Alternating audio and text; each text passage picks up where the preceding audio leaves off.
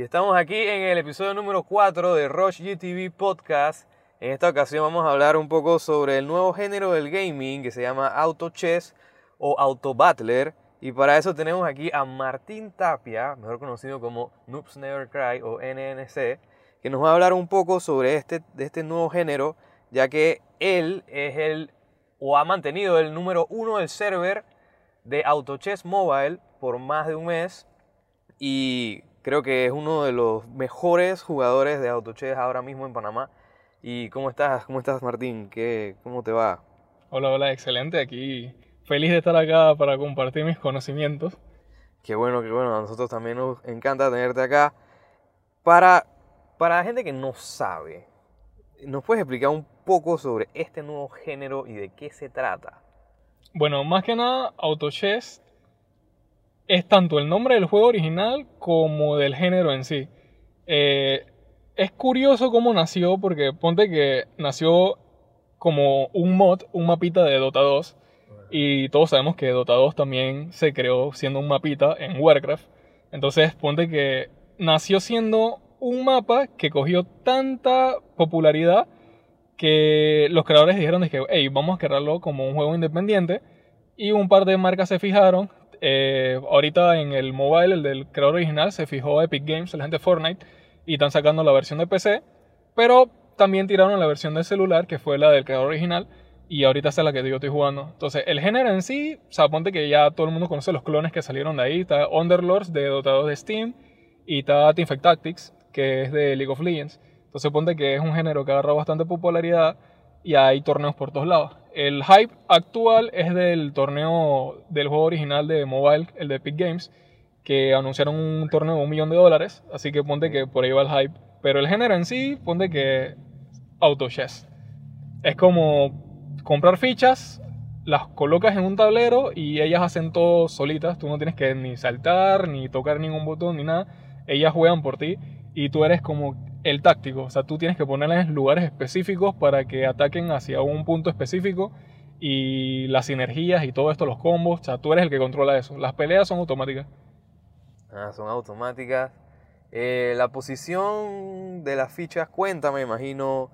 Eh, como un, o sea, me imagino que esa es la parte del chess, ¿cierto? Sí, digamos, se llama chess prácticamente porque son fichas y la posición es lo que más cuenta, que la posición es lo que haces tú. O sea, tú lo único que controlas es la posición, por lo tanto es lo más importante.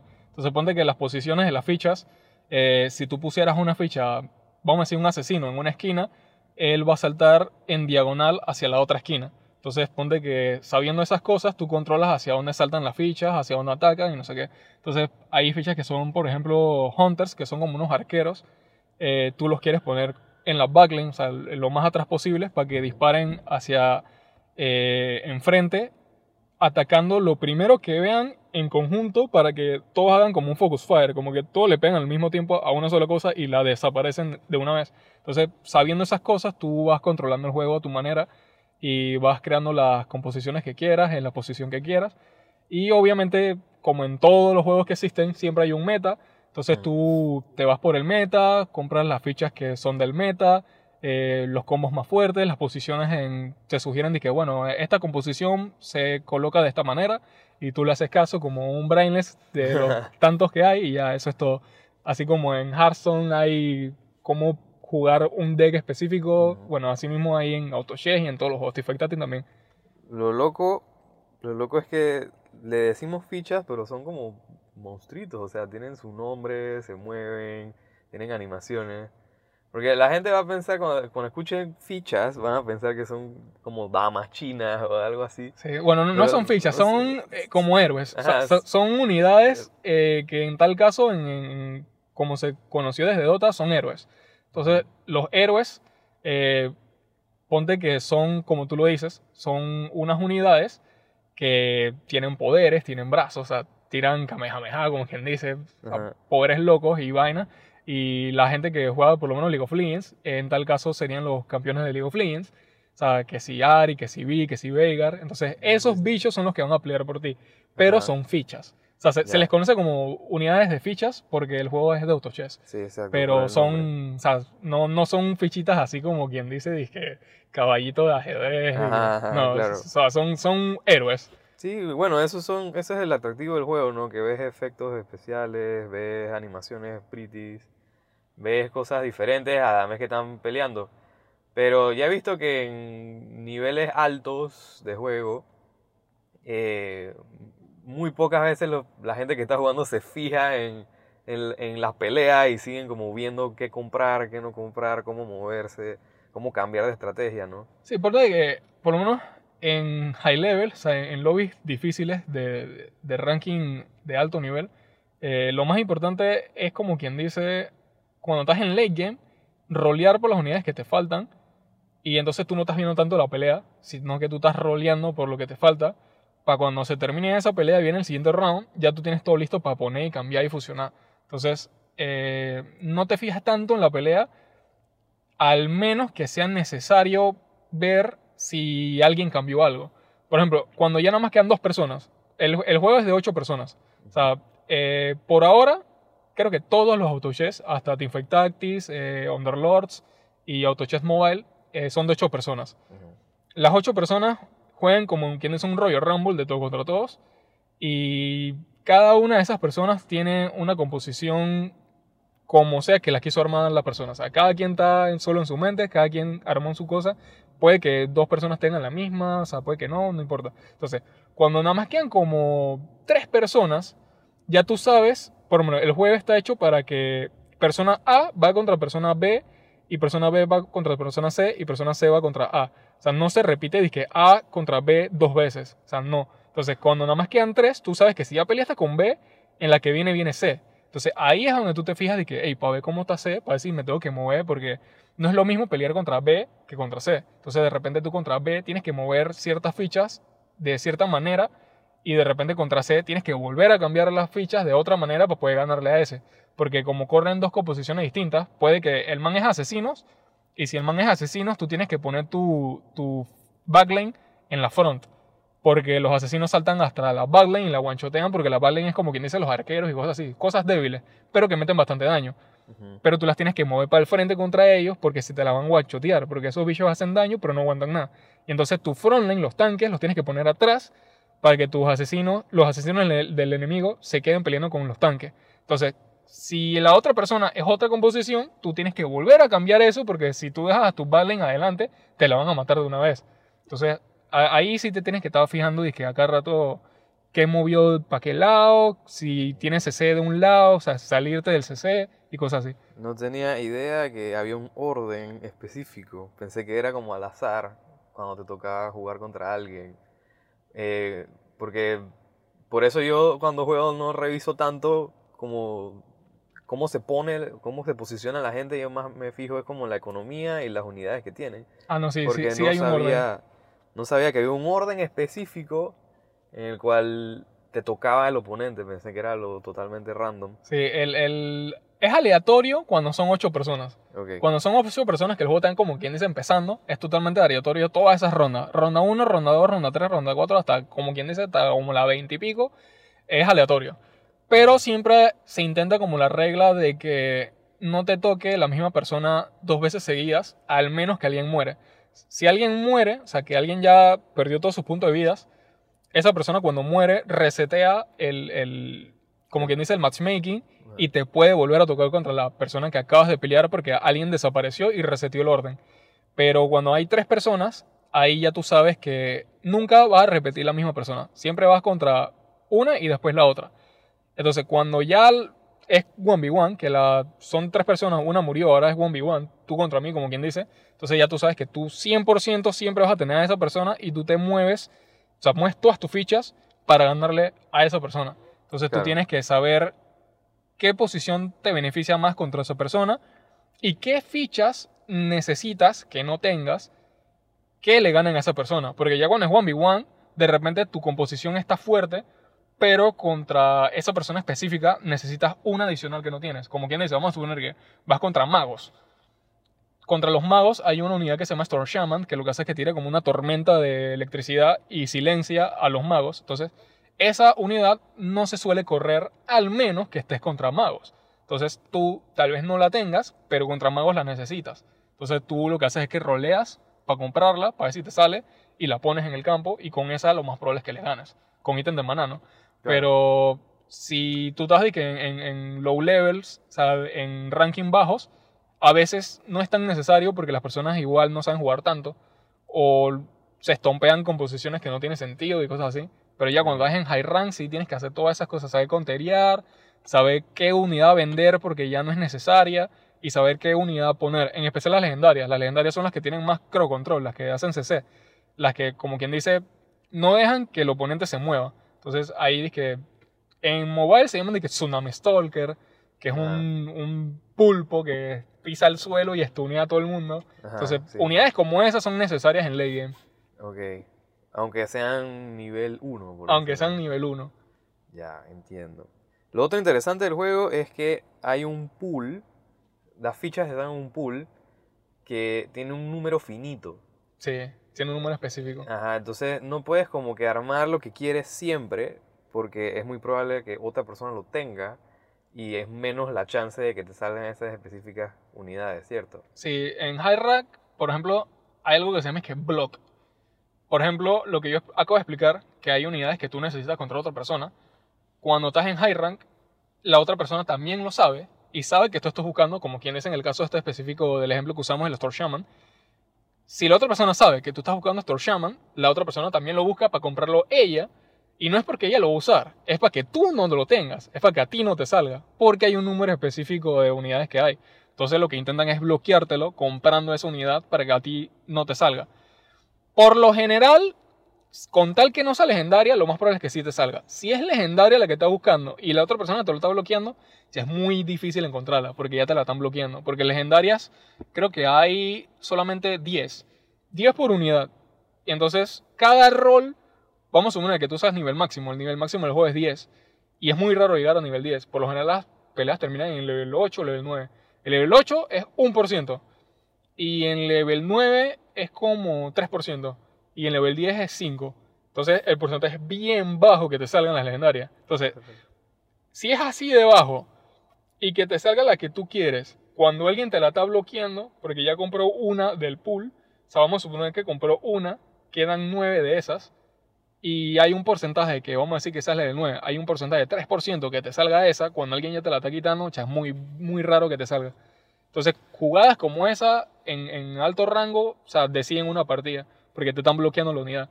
Entonces, si no es rango alto, no importa mucho el pool porque la gente no te los bloquea.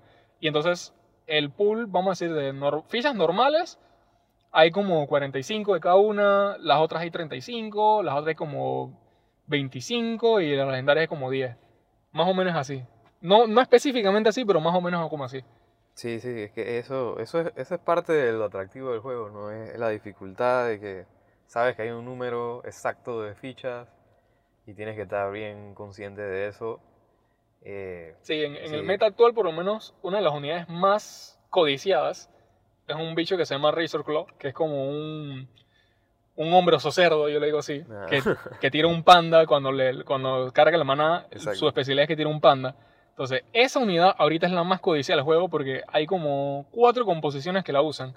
Y por lo general en un lobby siempre va a haber composiciones que lo usan. Entonces, Asesinos lo usa, Big lo usa, Ferrer lo usa, a veces Magos lo usan.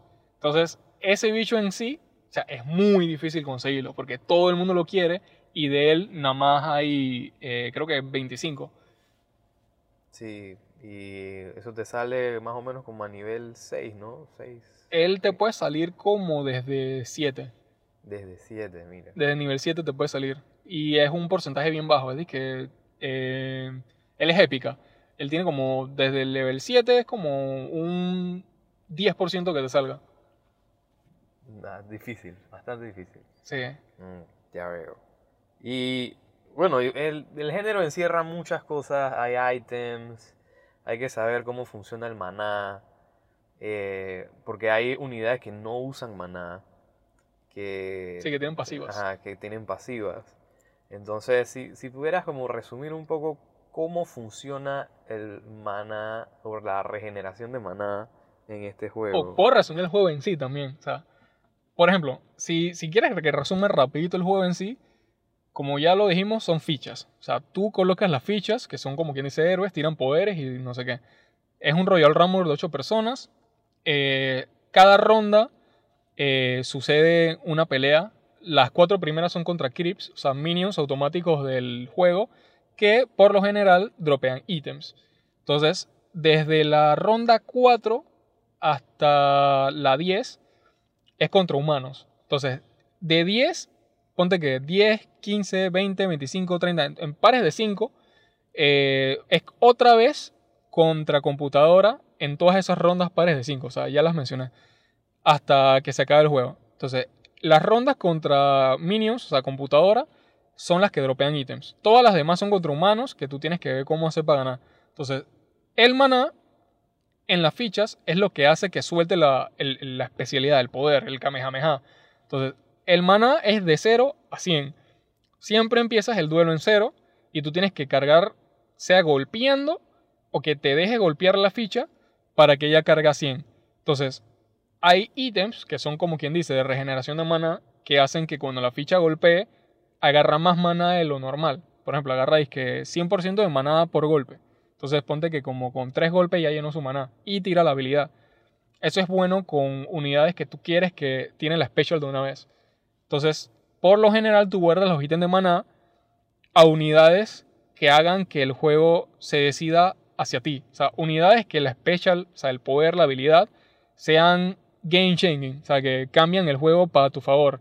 Entonces, por lo general la pones unidades que o metan buco daño con la especialidad o hagan buco CC con la especialidad. Entonces, ahí tú metes lo de maná. Entonces, los ítems de armadura, los ítems de, como quien dice, de vida, los metes en los tanques, los que tú sabes que vas a tener ahí, que, son los que tú quieres que la gente golpee.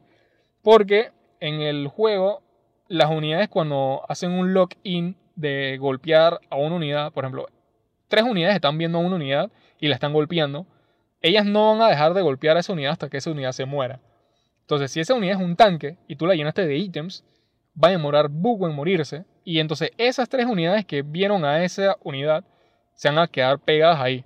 Entonces, los ítems de daño, obviamente los quieres en la backline, los quieres en, los carries, en los que meten daño. Entonces, las pasivas, por lo general, están o en los carries o en los supports. Eh, las pasivas son como, no necesitan maná, o sea, siempre lo tienen activo. Y por lo general son cosas que bueno, mientras que este bicho pegue, eh, se le va estaqueando disque más velocidad de ataque y más daño. Mientras que este bicho pegue, eh, te va a quitar maná. Mientras que este bicho esté vivo, le va a dar maná a los demás. Entonces, esas son las pasivas, que tú, con tal de que esté vivo, el bicho lo va a hacer. Y ya de ahí existe, como quien dice, ítems que en la versión actual todavía no están, pero ya van a venir pronto, que son para el courier que es como quien dice tu vida. O sea, hay ítems que te recuperan vida y hay ítems que dan oro. Que esos ítems rompen un poquito el juego, pero son para mí los mejores ítems del juego. Y ya de ahí es saber cuándo usarlo, cuándo no. Eh, todos los ítems tú tienes que saber a qué unidad dárselo y a qué unidad no. Porque a veces el juego te da ítems que se mezclan y crean uno mejor. Pero si tú leíste es como un Lego, vamos a decir. Si tú le diste la pieza 1 de 3, ponte que se fusiona con tres partes. Parte 1, parte 2, parte 3. Si tú le diste la parte 1 a un bicho que no vas a poder vender porque el bicho ya tú lo subiste de nivel y lo, necesitas por la composición y es difícil volver a armarlo, nunca vas a tener el ítem armado porque la pieza, la pieza que falta se la pusiste a un bicho que no era. Entonces ya ese ítem no vas a poder armar y vas a tener que usarlos así separados porque te la cagaste, como quien dice. Entonces tienes que saber cuándo usar los ítems y cuándo no. O por lo general en las rondas bajas, tú lo que haces es que pones todos los ítems que puedas o unidades que tú sabes que vas a vender. Que son unidades que no vas a tener para todo el juego, sino que nada más para el inicio. Y entonces le estás dando uso a los ítems y los ítems pueden que te hagan un snowball de win streak, que las win streak es como ganar seguido y eso te ayuda a tener más dinero. Entonces pone que el juego es bien, bien, bien táctico, bien o sea, es un juego que no existe ningún... por eso es nuevo, el género es nuevo. Y no existe ningún otro juego como este porque... Ponte que si tú agarras un, un- una grabación de un juego de alto nivel y se lo, se lo enseñas a 100 jugadores de alto nivel. Vamos a decir que tú agarras el, top 100 del, del del ranking y tú le enseñas una misma partida. Las 100 personas, si esto fuera otro juego, tiempo de Hearthstone, un juego de cartas, Yu-Gi-Oh! Las 100 personas van a concordar en que, mira, aquí hubo un misplay, esta sí fue la mejor jugada, esto sí fue lo que tenías que hacer, y no sé qué, y no sé qué, y no sé qué. Pero en AutoChess, las 100 personas con una sola grabación de un mismo juego te van a decir 100 cosas distintas. O sea, ninguna persona te lo va a jugar igual. Por lo general. Porque el juego tiene como una rama de posibilidades infinitas. Que sí son infinitas de verdad porque se abren a, a- tu gusto. O sea, tú te armas como te da la gana. No hay un misplay.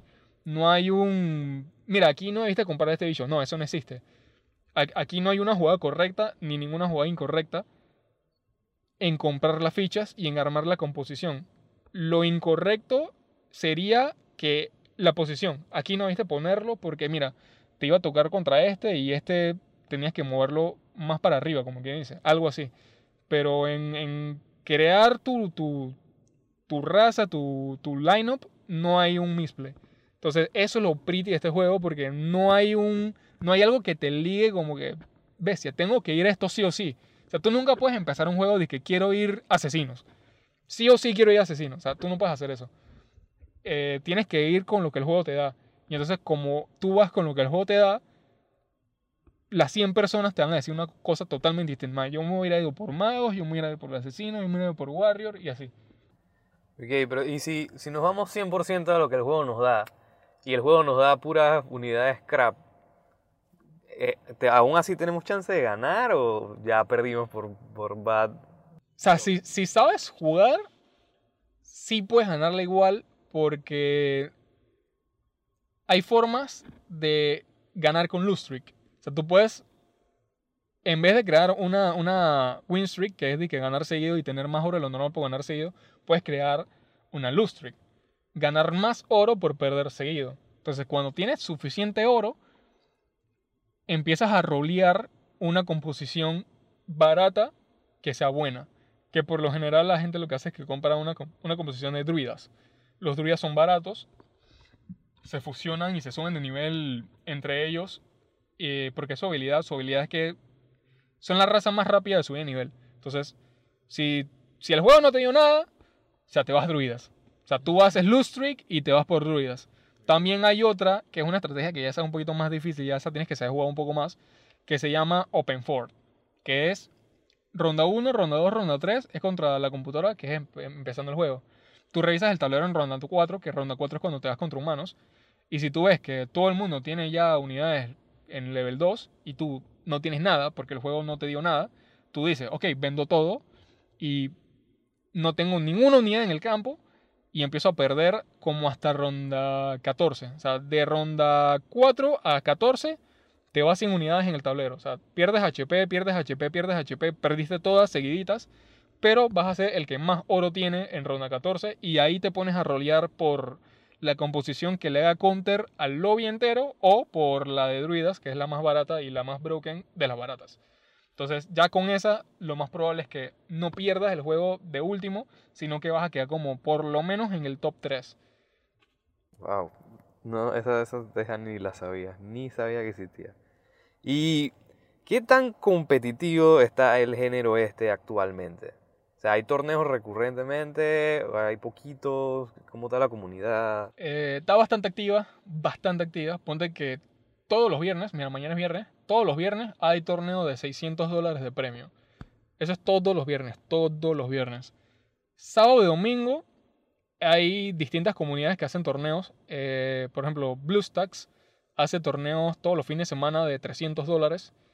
Eh, en Butterfly puedes encontrar más torneos también. En distintas páginas de Facebook de AutoChess también puedes encontrar más torneos. Los Indonesian Open, eh, que eso ya es servidor asiático. Ahorita yo estoy más metido en el servidor asiático, pero ellos hacen torneos todos los fines de semana también. Y hay torneos por todos lados. Y el hype es el torneo del millón. Que ya anunciaron cómo van a ser las qualifiers. Eh, para Latinoamérica lo hacer la gente de Arena GG, algo así. Entonces, el hype actual es el torneo del millón de dólares. El torneo del millón de dólares es el hype porque obviamente es un millón de dólares, eso, eso le cambia la vida a cualquiera. Y es oficial, o sea, ya tú sabes que lo está haciendo, como quien dice, entre comillas, Epic Games. O sea, que ya tú por lo menos sabes que, bueno, es la gente de Fortnite, ¿no? Fortnite del fin de semana pasado, un niño de 15 años argentino se ganó 3 millones. No, eh, se ganó un millón. Y el estadounidense de 13 o 15 se ganó 3 millones, que fue el que quedó en primer lugar. 16 años. Exacto, entonces ponte que ya los juegos están haciendo que la gente se vuelva millonaria. Entonces, uno acá trabajando todos los días, así, dije, para tener deudas y no sé, ¿no? Como que la gente está optando más por, por, por los esports. Viene Dota 2, Dota 2 empezó ayer. Mira el, el- premio para el primer lugar. O sea, solamente el primer lugar tiene a repartir 16 millones. El primer lugar solamente. O sea, todos los demás, como hasta posición 30, también son millonarios prácticamente. Porque el pozo a repartir creo que son como 36 millones, algo así, no me acuerdo. Pero sé que el primer lugar son 36 mi- eh, 16 millones. Entonces, Auto Chess está iniciando su primer torneo oficial con un millón. Y ese es el primero. O sea, ese es el primero. O sea, no se sabe cuántos más va a haber ni de cuánto va a subir, pero por la hora, un millón. Y un millón es muy, muy bueno para un torneo que va a abrir. Y es un juego que es gratis. Exacto, es gratis. Es gratis jugarlo, cualquiera lo puede bajar. Y lo Eh, único que puedes comprar con dinero son cosas así como Las para skins, ponerlo como, bonito. como quien dice, a las skins, las clásicas. Eso ya es algo que está en todos los juegos. Todos los juegos tienen skins, todos los juegos tienen como, como Pero bueno, eso, eso lo fashion. me gusta más eso que lo que lo que compres sea lo fashion y no algo que te haga ser mejor en el juego. porque- Sí, exacto. El, el juego no es pay to win, el juego es full play to win. O sea, tienes que jugar para ganar. O sea, Exacto. aquí el dinero no, no te compran más nada que no sea lo fashion. Ok, y en estos torneos, eh, nada más gana el que queda de primero, porque, o sea, en el, en el Elo, en el ranking, tú, aunque quedes de tercero, tienes puntos, ¿no? Entonces, nada más gana el que, el que queda de primero, o es como un best of three, o cómo, o cómo son las reglas de esos torneos. Bueno, las reglas del torneo dependen obvi- obviamente del organizador. Y ponte que el que queda de primero, eh, así como lo dices en ladder, asegura puntos, segundo lugar también y tercer lugar por lo general también. Pero en torneos eh, depende bastante de cómo lo quisieron hacer. Vamos a decir que el organizador vino y agarró y dije, bueno, vamos a hacer que las ocho personas sean de un mejor de tres. Las ocho personas participan en tres partidas distintas y acumulan puntos según en qué posición quedaron, desde el 1 al 8. El 8 obviamente quedó de último y el que quedó de 1 quedó de primero. Entonces vamos a decir que el primer lugar asegura 10 puntos por partida. Y vamos a decir que una persona quedó de primer lugar en la primera, en la segunda quedó de tercera y en la tercera quedó de primera. Lo más probable es que esa persona ganó el torneo porque quedó dos veces en primer lugar y asegura más puntaje que las demás. Entonces, Ok. si es por sistema de puntaje, eh, es más o menos así. O sea, tú acumulas puntos en las partidas que decidan jugar y cuando se van al total, ahí sale quién ganó el torneo. Hay personas que de repente ganaron una de primer lugar, pero las otras dos no. Entonces, hay otras, hay otras personas que pudieron haberla pasado en puntos. Entonces, es más o menos así un sistema de puntaje. Por lo menos, el Indonesia Open, el que yo jugué, eh, yo llegué hasta semifinales solamente. Ahí me sacaron porque mi última partida fue de 7 personas en vez de 8 y eso desbalanceó el juego bien foco porque no tenemos sistema de espectador. Entonces, en esas ya había que espectar porque había que streamearla. Entonces, alguien se tiene que meter, rendirse y la partida queda siendo de 7 y el que se rindió es el que está expectando la partida, como quien dice, pero está dentro de la partida. Es como si fuera un jugador. Y entonces el juego se desbalancea. Entonces, no, eso, eso parece como que no es una buena idea. Mm, es la única opción que tenemos ahorita para los torneos porque hasta para las finales más que nada también se juega así. Porque hasta que Epic Games no se saque el dedo, como quien dice en buen panameño, y saque la versión de PC que ya tiene espectador, es la única forma de que un torneo se pueda streamear una final o una semifinal. Entonces esa era semifinal y había que streamearla, entonces había que hacer eso. Entonces ponte que lo que hacen es eso, o sea, agarras el Indonesia Open lo que está diciendo es que agarraron un mejor de 10. Hicieron un mejor de 10 con las 8 personas que quedaron en, la última partida. Entonces, esas 8 personas jugaron 10 veces para ver quién queda primero. Y entonces el que quedó primero, eh, si no mal recuerdo, quedó como con 36 puntos. Y el que quedó de segundo tenía como 28 más o menos. O sea, que el que quedó primero quedó primero por bastantes puntos. Entonces, hay buco gente que piensa que el del millón va a ser más o menos así. Va a ser como un mejor de 8, un mejor de 10. Porque el juego tiene bastante RNG, ¿no? O sea, en, las fichas, en, en, si te salieron o no, si te las bloquearon o no, y no sé qué.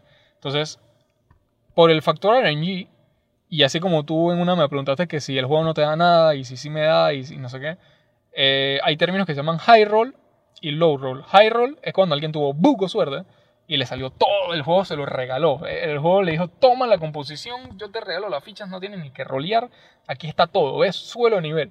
Y ya ese man high roleó la partida y ganó high roleando.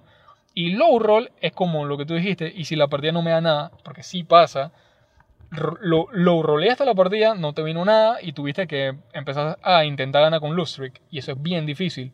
Entonces, para evitar que el torneo sea como que, ok, alguien high roleó y ya ganó el torneo, pues ya se acabó, este man ganó. Y, y fue por un high roll, fue por un factor suerte. No, hacen un mejor de 5, un mejor de 8, un mejor de 10. Hasta ahora, los torneos buenos, no hay ninguno que sea que una sola final de un solo juego ya. O sea, todos han sido por lo menos mínimo mejor de 3. Y los mejorcitos, mejorcitos, mejorcitos han sido que mejor de 8 y mejor de 10. El Indonesia fue mejor de 10. Y eso fueron 1400 y pico de personas, imagínate. Eso fueron 3 días. Y yo ahí me fui en semifinales. Y fue una buena experiencia para mí para practicar porque ponte que todas mis partidas las gané de primero hasta la que me eliminaron. Ahí quedé quinto en la que me eliminó. Y ponte que los torneos son así, pues, son por puntaje más que nada, puntaje. No es como los otros juegos que de pelea 3, el que ganó dos veces ya ganó. Hearthstone, el que ganó dos veces ya ganó. Entonces, no, acá es mejor de quién sabe cuánto. Y si son tantas personas, como, o sea, hay un, un bracket, hay un pool de gente, o, cómo funciona el método de eliminación, porque como nada más puedes jugar contra 8, ¿cómo, cómo es el sistema de eso?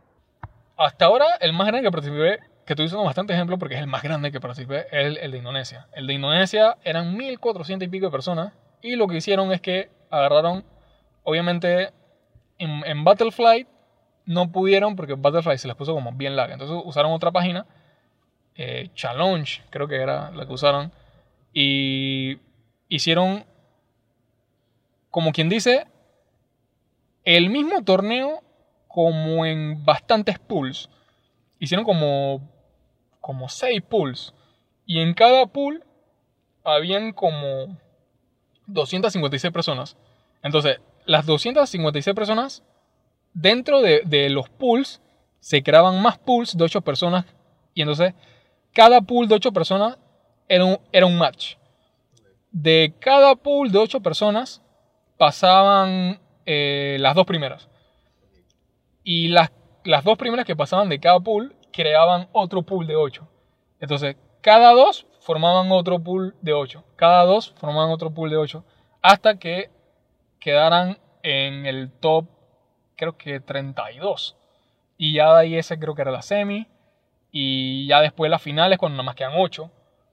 Y ahí es donde se forma el revolú del mejor de 8 o mejor de 10. Ah, entonces en, el, en los pool primeros, nada más hay un juego. Un solo juego. Un solo juego. Un solo juego y pasa los dos primeros. O sea que si ahí. Si ahí tú eres el mejor del mundo en estadística de que eres de que el número uno de Asia, el número uno de Norteamérica, el más papi de tu casa, y ahí en el pool te fue mal, lo roleaste para tu casa. Ay, a la vida. Eso es lo difícil, ahí es donde está el problema. Tienes que tener suerte en el primer juego. Tienes que tener suerte en todos los pools. En todos los pools hasta llegar al top 32. Hasta llegar a los que ya se forma el mejor de no sé qué. Entonces. Wow, qué difícil. Es que es mucha gente. O sea, no hay otra forma de hacerlo. Porque mentira que tú agarras un pool de 8 personas, que apenas es un simple pool de, de, un bracket de 1400 personas, y tú vas a hacer que desde el inicio sea mejor de 8. No puedes. Nunca se va a acabar. Vas, a tener un torneo de un mes. Vas exacto, vas a tener una liga. Eso no es un torneo. Wow, eso es una liga. Pero qué difícil, qué difícil, de verdad. Entonces ponte que ahorita la gente de Drogo, Drogo es la, como, como quien dice, la agencia, el, creador original, con Epic Games lo que están haciendo es que agarraron cada servidor, como quien dice, lo separaron un poquito por región Y aunque no exista un servidor latino, o sea, servidor latino nosotros no tenemos, jugamos en, en Norteamérica, bueno, donde, no es lo gana, podemos jugar en Asia si queremos, pero por lo general en Norteamérica. Entonces, ellos lo que hacen es que agarran a una tier party, una compañía tier party, que ya expliqué que agarraron a la gente de Arena allí. Entonces, ellos van a ser los que van a hacer el torneo para nosotros, el latino, que es la qualifier, o sea, como la clasificatoria para el torneo del millón. Entonces, Claro. cuando Arena G haga el torneo latino, tú te tienes que enterar por tu cuenta. O sea, nadie te avisa. O sea, tú tienes que estar buscando, que Arena G tuiteó algo, el Instagram, la, la fanpage, lo que sea. Y cuando anuncien el torneo, tú te metes. Sea que lo hagan en Battlefront, en Sea Launch, en alguna página de ellos, que porque ellos manejan una página también que hace bracket. A donde sea que lo hagan, tú tienes que meterte. Entonces, ¿cómo lo van a hacer ellos? Ni idea. Pero como sea que lo hagan, tú tienes que ganar todas esas partidas. Porque cada servidor pasa un número de personas específicas. Latinos solamente van a pasar dos. Wow. Dos latinos solamente. O sea, dos latinos van a llegar al torneo del millón. O sea, la clasificatoria le da chance a dos. Entonces. Asia, la clasificatoria asiática, la de ellos allá, pasan nueve. Norteamérica pasan cuatro. Eh, Vietnam pasa uno. Y las otras pasan más o menos todas así como cuatro, dos, cuatro. Mm. Entonces, ya tirarían un top 32 de uno. Exacto, van a tirar un top 32. Así mismo, va a ser un top 32 de los mejores de su región. Latinoamérica, como es la, que más me interesa, nada más pasan dos. O sea que si yo quisiera entrar en el, en el torneo del millón, tengo que ganar la qualifier latina o quedar de segundo en la qualifier latina. O sea que, que tengo que quedar de primero o de segundo de quién sabe cuántos latinos. Y Latinoamérica no es de que Panamá, Costa Rica, no, o sea, mete Brasil ahí, Sí. que Brasil es buco gente. Exactamente, estamos hablando Y- de muchas, muchas personas. O sea, mete ahí todos esos países que en, en- para ellos son latinos, porque para nosotros latinos habla hispana, Sí, pero para ellos no. O sea, Brasil no es habla hispana, Brasil es portugués. sí, pero bueno, son latinos. Sí, para ellos. Sí, América Latina. Entonces ahí ya me, mete a toda esa gente que son un poco tontos, entonces que Brasil es gigante. Sí, Y entonces ya ahí obviamente a competir la ideología de eSport de países que están muy adelante de nosotros, como por ejemplo Brasil, México, están- nos pasan por encima en eSports. Pero eso no importa, digo. La cosa es practicar el juego. Al final todo el mundo, con tal de que sepa, va a tener los mismos chances, pero son bien, bien, bien difíciles. sí, exactamente. Bueno, Martín, muchas gracias por tu tiempo, muchas gracias por explicarnos todo este nuevo género del gaming auto chess y esperamos tenerte por acá en otro episodio del podcast y muchas gracias. Sí, ahí gracias, cualquier man. cosa me avisen y yo puedo ahí hablarles de, o sea, AutoChess, otro de los juegos que también tripeo. Exactamente. ¿Y dónde te, dónde te podemos contactar? ¿Qué redes sociales tienes? ¿Vas a hacer eh, algo- ¿Tienes algo en Twitch? Me, me estabas contando también que ibas a hacer Ah, pr- pronto, pronto iniciar los streamings, más que nada AutoChess, porque el- la gente en BlueStack, el, el equipo de BlueStack, el emulador me estaban choteando y que para ser parte del equipo de ellos. Y bueno, o sea, bueno, tengo que, tengo que empezar a hacer streaming de AutoChess, porque el juego está teniendo como un hype y la comunidad en sí también está ayudando. Por ejemplo, los streamers de AutoChess actuales son paseros míos, bueno, ahí no, como quien dice, los, los que están streameando y los que son high level, el ranking de, de vaina se conocen y ya todos parqueamos. Y yo también parqueo con ellos en, en- en Twitch y vaina. Salió un modo 2v2 en equipo, salió un modo en equipo que es como, como for fun, o sea, Sí. por, por, por parquear, pues. Y ahí estábamos ayer virriendo los streamers y vaina. Entonces todo el mundo me dice que, man, ¿cuándo vas a streamear? Y no sé qué. Así que ya ese proyecto viene pronto. Eso lo anunciaré después. Y Claro. fanpage y esa vaina, o sea, siempre he tenido, dije, por joder, ¿no? O sea, de la de Claro. Cry, pero no es de que, que, le meta tanto a eso.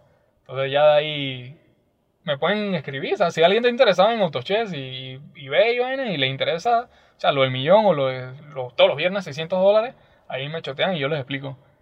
Perfecto. Muchas gracias, Martín.